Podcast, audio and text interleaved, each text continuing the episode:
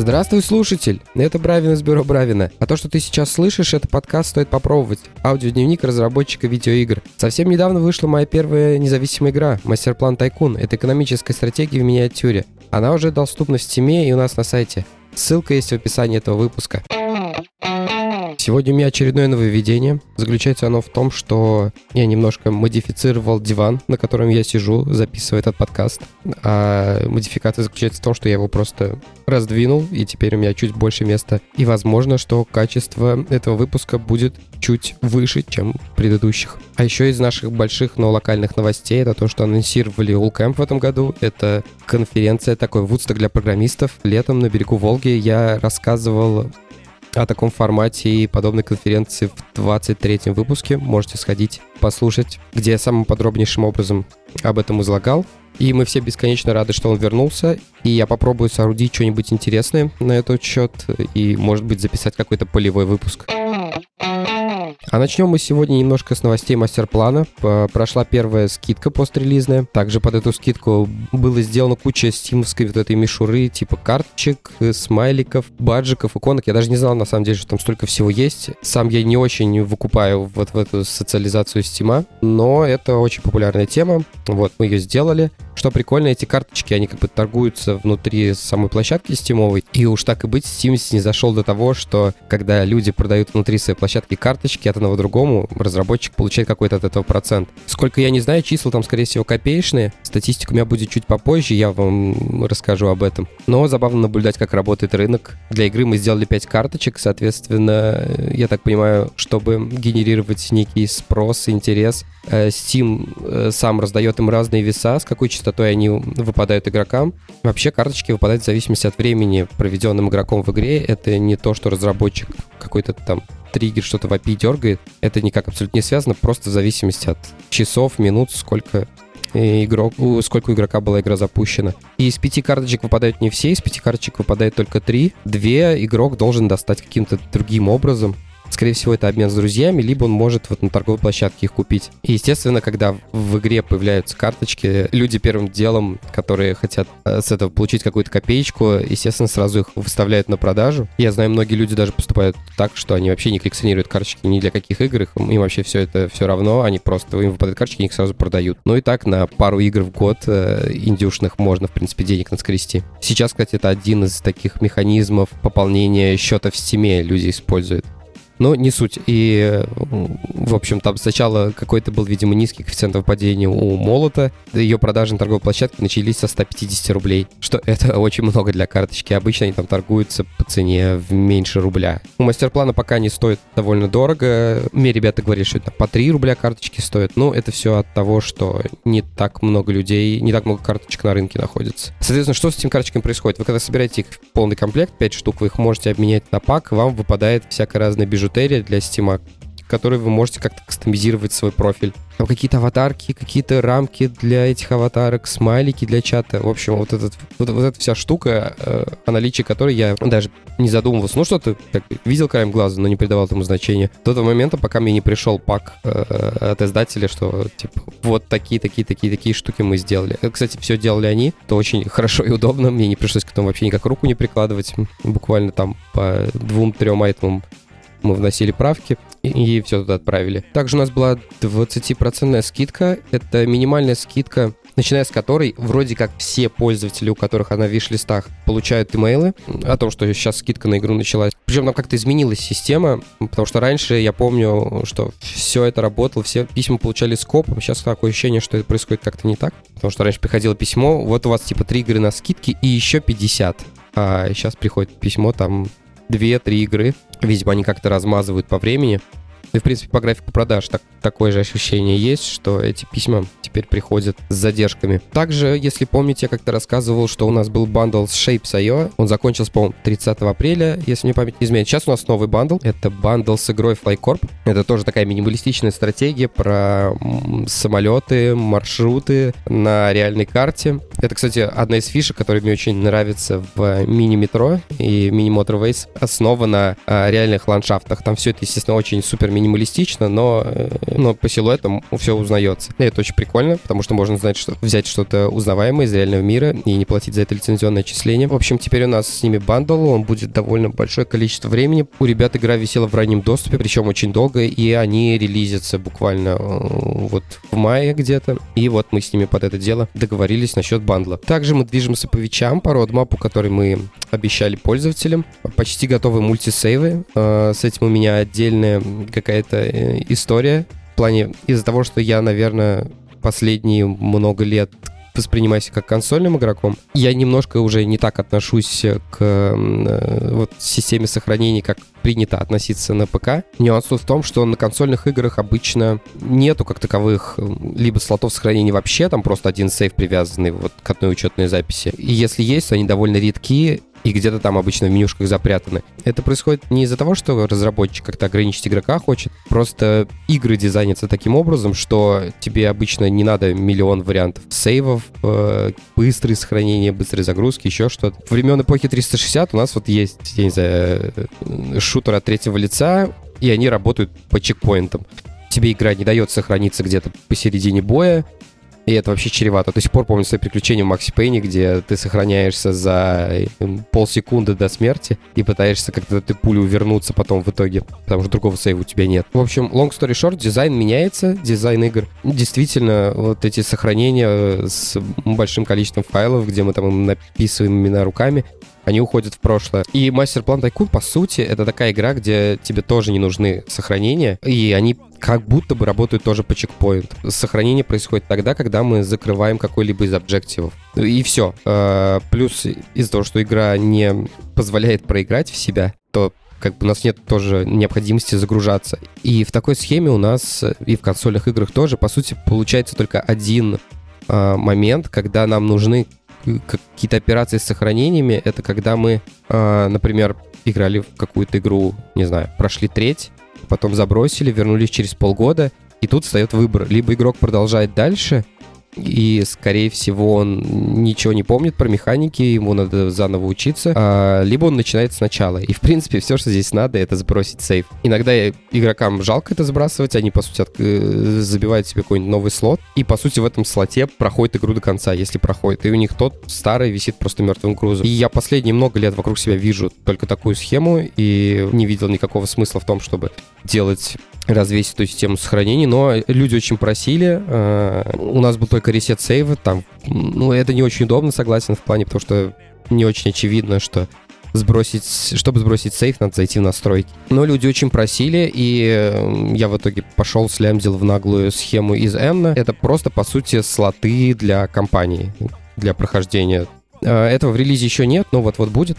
Следующая большая штука, которую мы обещали, это версия для Mac и Linux. В принципе, с ними проблем нет, так как даже демки уже собираются для ича, и я не видел сколько-нибудь большого фидбэка о том, что что-то там не работает. Вот один человек, по-моему, за все время, я уже не помню даже от какой платформы, а, в смысле от Mac или Linux был, сказал, что у него что-то не запустилось, но это сложно протестить, э, сложно на контакт выйти с человеком. Соответственно, все это собирается и для прода, настроил CI под это все, и мы сначала как-то попытаемся протестировать маломальски. Mac мы решили тестировать э, с помощью э, QA аутсорса, так же, как мы тестировали перед релизом э, основную версию виндовую. А Linux попытаемся сделать это как-то через сообщество. У нас было очень много запросов, типа, сделать нам Linux-версию, мы поиграем. Есть комьюнити людей, которые э, эти прям занимаются. Это такая интересная штука, то есть люди, чтобы Э, повысить количество игр под их платформу, э, собираются как бы вместе и пушат разработчиков на то, что давайте мы вам бесплатно а, окажем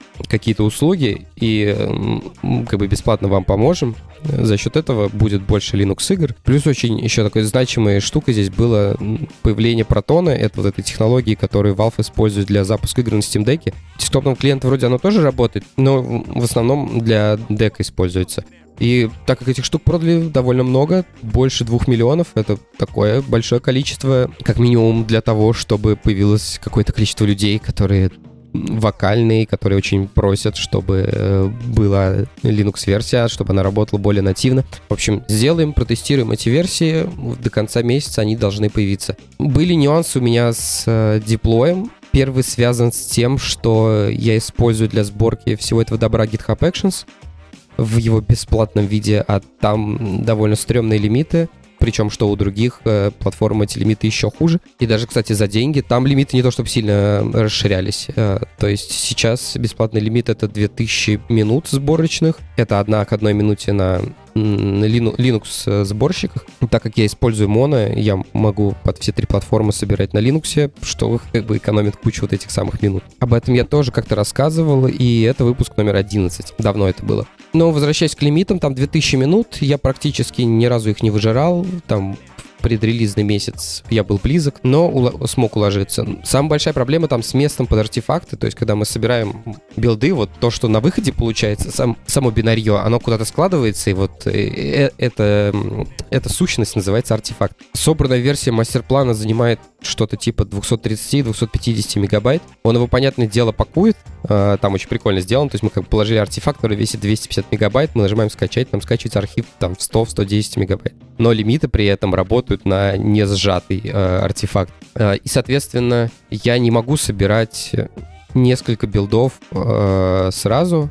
Еще по другой причине в том, что у меня Unity плюс подписка, и там всего лишь две лицензии, соответственно, одна на сборщик, другая на мою версию, которая у меня на компьютере. И, соответственно, в один момент времени может быть только запущено две, э, два инстанса редактора э, с лицензией. Но это полбеды. Большая была проблема и опасение в том, что мне придется пушить каким-либо образом одновременно собранные билды. То есть вот я должен собрать типа Mac, Windows, Linux и потом один раз пуш сделать. Сейчас это все происходит по отдельности. Это связано с тем, что у Steam очень запутанная даже для программиста, если честно, система хранения э, билдов и дистрибьюции всего этого. Это как бы похоже на гид, такой, с которым еще LFS привязали, и где вы все это, все эти части менеджите отдельно. Там есть депоты, депоты — это вот хранилище, это вот что-то, по сути, эм, таких S3 бакетов, условно, в которые мы можем в каждый что-то залить. Обычно их используют для того, чтобы загрузить там в один виндовую версию, в один линуксовую версию. В принципе, есть ребята, которые грузят все в один депот, таких не очень много, но изредка это попадается. Это, в принципе, легко прочекнуть, э, когда вы устанавливаете какую-то игру. А если зайти в папку с этой игрой, и вы там увидите просто, у вас что-то скачалось, и там прям, не знаю, Windows, Linux, Mac, и у вас все скачали, неважно, что у вас виндовая платформа, у вас скачались все три версии. Так мало кто делает, возможно, тот, кто не разобрался, я не знаю, в принципе, в этом смысла практически никакого нет, но встречается. Туда же можно в разные депоты засунуть разные DLC, разные локализации, и эти депоты можно менеджить с помощью комплектов. Мы, например, собираем какой-нибудь комплект для прессы, которая пишет только про Linux, да, вот мы собираем для них э, комплект, в который входит депот, в котором только Linux. Или мы как-то все это отдельно промо-версию делаем, тоже можем так делать. И, соответственно, мы выдаем ключи на вот эти, ну, доступы на эти комплекты, и мы сможем легче менеджить потом э, ревок этих ключей или вообще какой, какое-либо действие с этими ключами, когда они будут под эти комплекты приспособлены. Но есть еще такая сущность, как ветки, в отличие от гита, где, по сути, комит он в себе содержит и данные, и позицию в дереве. Здесь в ветках содержится только позиция в дереве. Это значит, что мы что-то заливаем в депот, делаем как бы комит, и этот комит, он себе внесет просто ссылку на последнюю версию в этом депоте. А когда мы что-то как бы выдаем пользователю, у нас есть список условных вот этих комитов, мы выбираем какой-то один из них и, и назначаем ему дефолтную ветку, и он э, попадает на страницу. И, собственно, проблема была в том, что если я делаю вот этот комит, и э, там я должен указать депот, с которого я делаю этот комит, который к нему привязан. Получается, что к одному, к одному комиту будет привязан один депот, а мне их надо привязать три. И все это было бы очень легко, если бы я заранее собрал все три версии и запушил все три депота сразу. Но я так не могу сделать из ограничений GitHub, поэтому у меня стоял вопрос, как мне это сделать. Решение оказалось очень тривиальным. Оказывается, Steam сам разруливает э, эту ситуацию, но если честно, я вообще не врубаюсь как. Я делаю подряд просто три сборки, делаю три пуша с разными депотами. И в списке комитов у меня, по сути, этих комитов три. Но в какой-то момент происходит автомердж. Это внутри стима. И он говорит, вот ты запушил типа три раза, вот тебе сверху мы кладем как бы четвертый комит, и в нем содержатся все три депота. При этом он, например, когда мы запушили первый, все как бы типа по классике, ничего там не происходит. Пушим второй, он их мержит, создает комит сверху мерженный. Пушим третий, он создает мерж предыдущих трех, исключая вот тот предыдущий мерженный. По какому принципу он это делает, я не понимаю, потому что нет никаких как бы признаков, по которому я говорю Стиму, что вот сейчас я залью три разных депота, их надо как бы смержить. Возможно, он понимает, что мы залили типа первый, и если мы заливаем что-то во второй, в третий, то типа вот их надо вместе слить. Не знаю, вот я, например, залил первый, второй, третий, а потом я возьму отдельно залью второй он мержанет первый, третий из того, возьмет в мой второй и сделает опять мерж. Вообще не знаю, как это будет происходить. Э, в итоге буду надеяться на то, что всегда мой CI будет заливать надеяться, что тут оно так настроено. Надеюсь, что всегда так и будет, что буду заливать последовательно просто. И оно всегда так будет работать. Хоть там и куча мусора теперь в истории Стима, но что ж поделать. В принципе, у меня есть план Б, как решать эту проблему. Э, заключается она в том, что надо просто переехать с GitHub на GitLab. Я уже, в принципе, так поверхностно посмотрел, что, что как для чего для этого мне надо. Я, в принципе, уже использую какие-то куски таких облачных этих штук. Э, в ВКшном облаке я себе аккаунт сделал. Там у них это такая мелкая очень пародия на AWS. У них там буквально хранилище, виртуалки, роутинг, еще что-то. Ну, то есть не, не, не так много всего, не как в AWS, но мне, в принципе, вообще по большому счету мало что надо. А у меня сейчас там пока используется только S3 в том виде, ну, котором это у них есть, для бэкапов вот этих билдов со сборщиков. Раньше мне приходилось куда-то руками их там заливать в папки. А, я в какой-то момент устал и сделал просто, что там автодеплой происходит в холодное хранилище. Все это стоит какие-то копейки. 20 рублей вместе я за это заплатил, наверное, есть не меньше. И, в принципе, там же можно на инстансах развернуть и свою инфраструктуру. Я подобным уже занимался, в принципе, меня это абсолютно не пугает. Немножко это поддерживать э, неохота, конечно, потому что если какой-то сервис, например, вы его настроили и сделали, но не обновляли полгодика, год или два, то потом вы запаритесь все это обновлять, скорее всего. Но ладно. И плюс еще не очень пока хочется за это деньги платить, пока получается танцевать вокруг бесплатных лимитов, потому что разница, в общем, по сравнению с нулями рублями довольно большая. Э, то есть instance GitLab обойдется где-то в 4000 в месяц. И нужен еще один минимум instance, который будет сборщиком. Я думаю, это еще примерно столько же. Но он, конечно, будет быстрее, наверное, чем GitHub овский собирать, потому что там runner ы, конечно, вообще не быстрые. У меня моя машина, на которой я работаю, она собирает build, типа, не знаю, меньше, чем за минуту, ну, если кэш гретый. GitHub собирает, опять же, с гретым кэшом там за 8 минут, за 10 минут. В общем, очень долго. В общем, не знаю, буду пока до последнего извиваться ужом и сидеть в бесплатных лимитах. Также у меня тут на днях случились проблемы со сценой. Игра нормально работала в редакторе, игра нормально работала в build е собранном локально, хотя это вообще вещь, которую я практически никогда не собираю. Но я собрал build в CI и отправил продюсеру. Он говорит, меня не запускается. Типа, бесконечная загрузка висит. Я полез смотреть в лог, там ошибка, типа, продолбался link на скрипты, которые на game, на game, на один скрипт, который на GameObject висел. И причем он возникает даже не в момент загрузки сцены, а вообще где-то там на инициализации движка, вообще где-то прям в самом начале. И я потратил, наверное, часа три, пока починил это. К сожалению, я не углубился настолько, чтобы прям полностью рассказать что произошло, я примерно представляю, что случилось. У меня такое было уже со скриптable объектами, когда я их переименовывал, перетаскивал туда-сюда. Тут произошла, произошло драматическое стечение обстоятельств назовем это так. И в первую очередь тут виноват был гид. Когда у нас, например, есть какой-то entity юнитевый, какая-то сущность, ну, у которой есть метафайл, в котором ее ID-шник прописан. Ну, это, соответственно, почти все, что есть в Unity, там все так, все парами.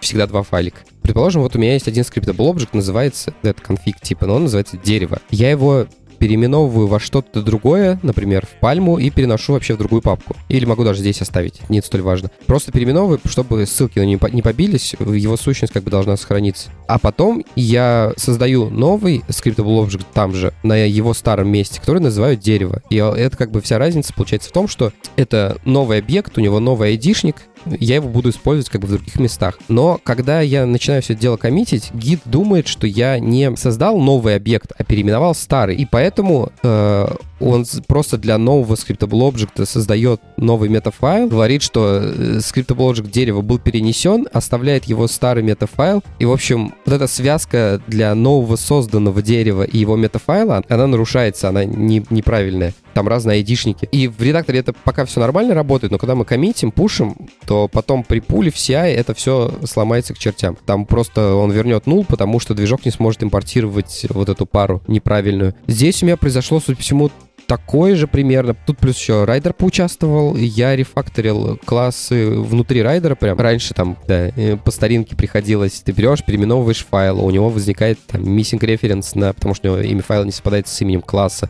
Ты заходишь внутрь, меняешь имя класса, тогда там все тебя собирается. Вот оно типа хоть и так, но работает. А тут Rider, видимо, что-то накосячил, потому что я создал примерно такую же петлищу. И, видимо, я еще сделал это как-то несколько раз, потому что у меня сначала был один класс, я его переименовал в другой класс, потом я создал новый, потом я удалил первый и переименовал вот этот новый в, сам, в самый старый. Короче, как-то вот какую-то такую штуку провернул. Все это делал внутри райдера, и, видимо, где-то в какой-то момент Unity там продолбал метафайлы к нему, и где-то среди всей этой истории я все это запушил. В итоге случился такой missing reference. Я вроде как это попытался починить, и, наверное, я думаю, я не, это не могу сейчас проверить, я это починил, но все равно не собиралось. Проблема была в том, что на экшенсах, ну, на сборщике а, был кэш, и этот кэш выкачивал, естественно, старую версию этой пары, потому что она технически, как бы даже если я что-то чинил, оно не менялось в гите. Оно менялось в редакторе, но не менялось в гите. В общем, пришлось вот, вот эту манипуляцию произвести, попытаться починить, плюс еще кэш почистить. В общем, супер неочевидная вещь, очень редко встречается, и до конца я пока не осознал. Но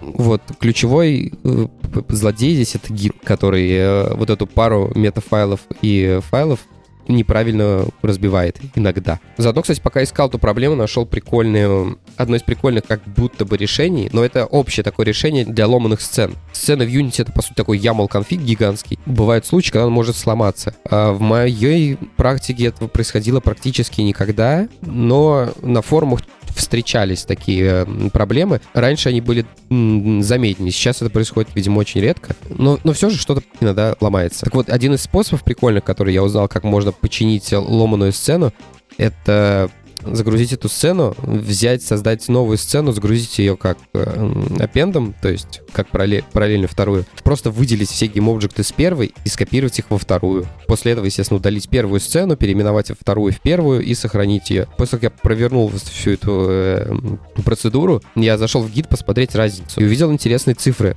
Э, в общем, на рутовой сцене ну, это такая сцена с сервисными, сервисными гейм-обжектами, сервисными скриптами, без контента. Она весила всего 1,85 мегабайта, в ней было 62 591 строка. После того, как я вот эту всю э, катавасию провернул, она стала весить 1,83 мегабайта, то есть на 200 килобайт разницы, и строк там было 61 963, то есть на 628 строк меньше, чем было до этого. И вот эти вот 600, э, почти 700 строк, это по сути legacy, которые Unity тянет в, внутри своих дата-файлов, когда они мигрируют с каких-то форматов на какие-то другие, что-то там меняется внутри движка, то, что пользователь абсолютно не видит, как бы ему не важно, не должен видеть, но оно вот там иногда сохраняется и хранит какую-то свою вот эту историю. Раньше такого не делал, возможно, в этом есть какой-то риск, но я решил бы, попробовать, давай сделаем вот так вот, посмотрим, что из этого получится. Но вроде выглядит безопасно. Сегодня поделюсь, кем мы начнем с книги. И это книга, у которой два лайка на букмейте. Называется она «Моссад. Самые яркие дерзкие операции израильской секретной службы». Ну, собственно, тут все зашито в названии. Моссад — это такой секретный израильский спецназ, у которого репутация абсолютно всесильной тайной инфраструктуры, гораздо круче который, всяких там Ми-5 и ЦРУ. Книга, на самом деле, интересная, очень захватывающая читать. Но стоит понимать, что это, конечно, такая однобокая книга. Она, собственно, еврейскими авторами и написанная. И даже неудачи в каких-то операциях выставляются все равно как не такими страшными, как э, они по факту являются. Но книга захватывающая. Хотелось бы, конечно, что-нибудь такое же заиметь про э, наши спецслужбы. Я уверен, что спецслужбы каждой крупной развитой страны могут похвастаться подобными историями. Наверняка есть. Возможно, я о них не знаю, но не думаю, что наши так хорошо бы об этом написали. И об этом бы вообще рассказали. И в целом у нас все очень любят под грифом секретности сто лет хранить. В общем, у кого есть букмейт или вот это вот подписка на э, Яндекс Плюс вот этой со 100-рублевой опцией на букмейте, вот там эта книжка есть. Название я в описании оставлю. Но еще раз подчеркну, что книга однополярная. Если вы зайдете ее читать с мыслью о том, что автор вам сейчас положит свою точку зрения и сделает ее правильной, то, наверное, не стоит э, к этому прикасаться. Ну и вторая поделюсь-ка, это открытие такой последней недели. Это Forza Horizon 4 плане ее мультиплеера. Мы тут с ребятами с моей прошлой работы собрались большой тусовкой, 5-6 человек, и ездим в мультиплеер Forza Horizon 4. Я очень старый большой игрок Forza Horizon, у меня есть все части, кроме пятой. Четвертая оказалось, что у меня куплено аж в каком-то издании, которое работает и на Xbox, и на компе. Когда ребята собрались поиграть, я думал такой, ну, типа, сейчас бодаться с Game Pass ом, чтобы онлайн прикрутить, мне не очень хочется. Но выяснилось, что у меня просто из Microsoft Store, ее можно скачать, она будет работать. Но оказалось, что это достаточно весело, потому что racing и, как будто это не тот жанр, который дает э, возможность получить fun всем. Кажется, что люди делятся на тех, кто как бы хорошо играет и плохо играет. Если вы как бы гоняетесь, условно, каждый сам за себя, да, кто какое место займет, вы примерно в одной и той же сетке постоянно и приезжаете. В аркадных racing ах, там, типа Mario Kart, эта проблема решается, там, через power-up ы, через коэффициенты скорости. Но в таких честных, честных, в кавычках, играх э, это сложнее. Но вполне себе Horizon с этим справляется, там много всяких разных режимов. И, в принципе, игра сойдет быть такой lifestyle игрой, когда просто собираете, типа, компания э, ребят поболтать, э, не знаю, в Discord е и на фоне вот во что-то поиграть, как Fortnite, по сути. Ну, ну до Fortnite, конечно, далеко, но что-то вот э, подобное, какой-то vibe в этом есть. Это очень интересно. В общем, такое вот у меня было открытие на этой неделе. Ну а завершая подкаст, я должен сказать спасибо ребятам, которые его поддерживают финансово на сервисе Boosty. Спасибо вам большое. Э, очень приятно, очень помогает. Это после Константин Молчанов, а также несколько ребят тиром пониже. А на этом у меня все. Спасибо, что были со мной на протяжении всего выпуска. Ставьте оценки, оставляйте отзывы на тех площадках, где вы слушаете подкаст. Тогда его смогут услышать большее количество людей. Также, если вам понравился этот эпизод, расскажите о подкасте своим друзьям. Я буду за это вам очень благодарен. Такие дела. До следующего выпуска. Пока.